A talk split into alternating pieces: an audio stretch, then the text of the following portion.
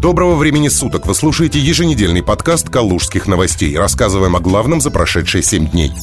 Обнародованы результаты калужских чиновников на космическом марафоне. На сайте newrunners.ru опубликовали предварительные результаты Калужского космического марафона. В марафоне наряду с калужанами приняли участие первые лица региона. В Рио губернатора Владислав Шапша, министр цифрового развития Дмитрий Разумовский, министр экономического развития региона Владимир Попов, в Рио городского головы Дмитрий Денисов и другие.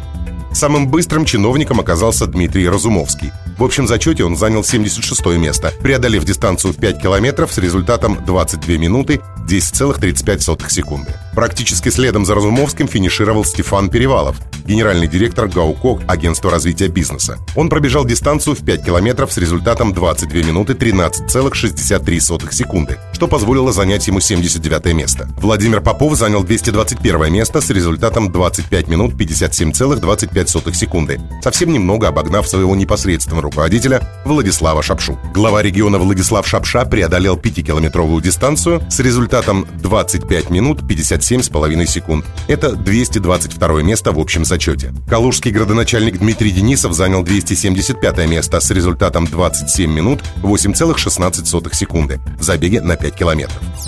Новый понтонный мост мгновенно стал центром притяжения калужан и вскрыл острые проблемы. На новый понтонный мост в Калуге уже приходят сотни человек. В этом убедились в один из вечеров авторы калужских новостей. Переправа мгновенно стала местом притяжения калужан. Здесь можно встретить кого угодно. Молодежь со смартфонами, профессиональных фотографов, людей в возрасте, которые просто пришли полюбоваться закатом Саки. Нравится всем.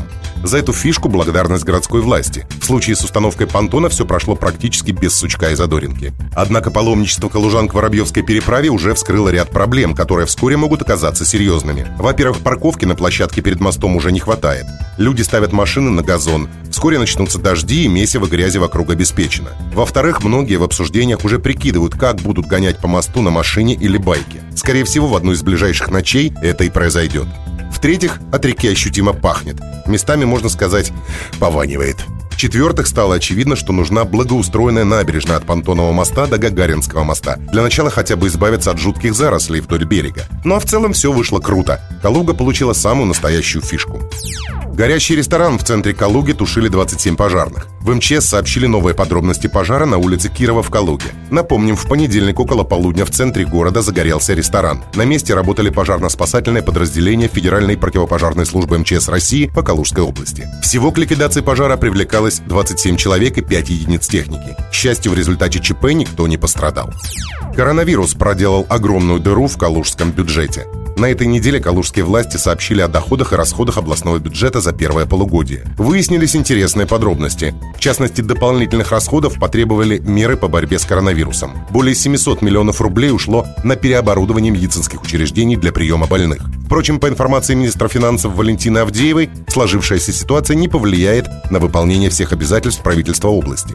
Она заверила, что все программы и проекты будут реализованы в срок. Это был подкаст «Калужских новостей». Берегите себя.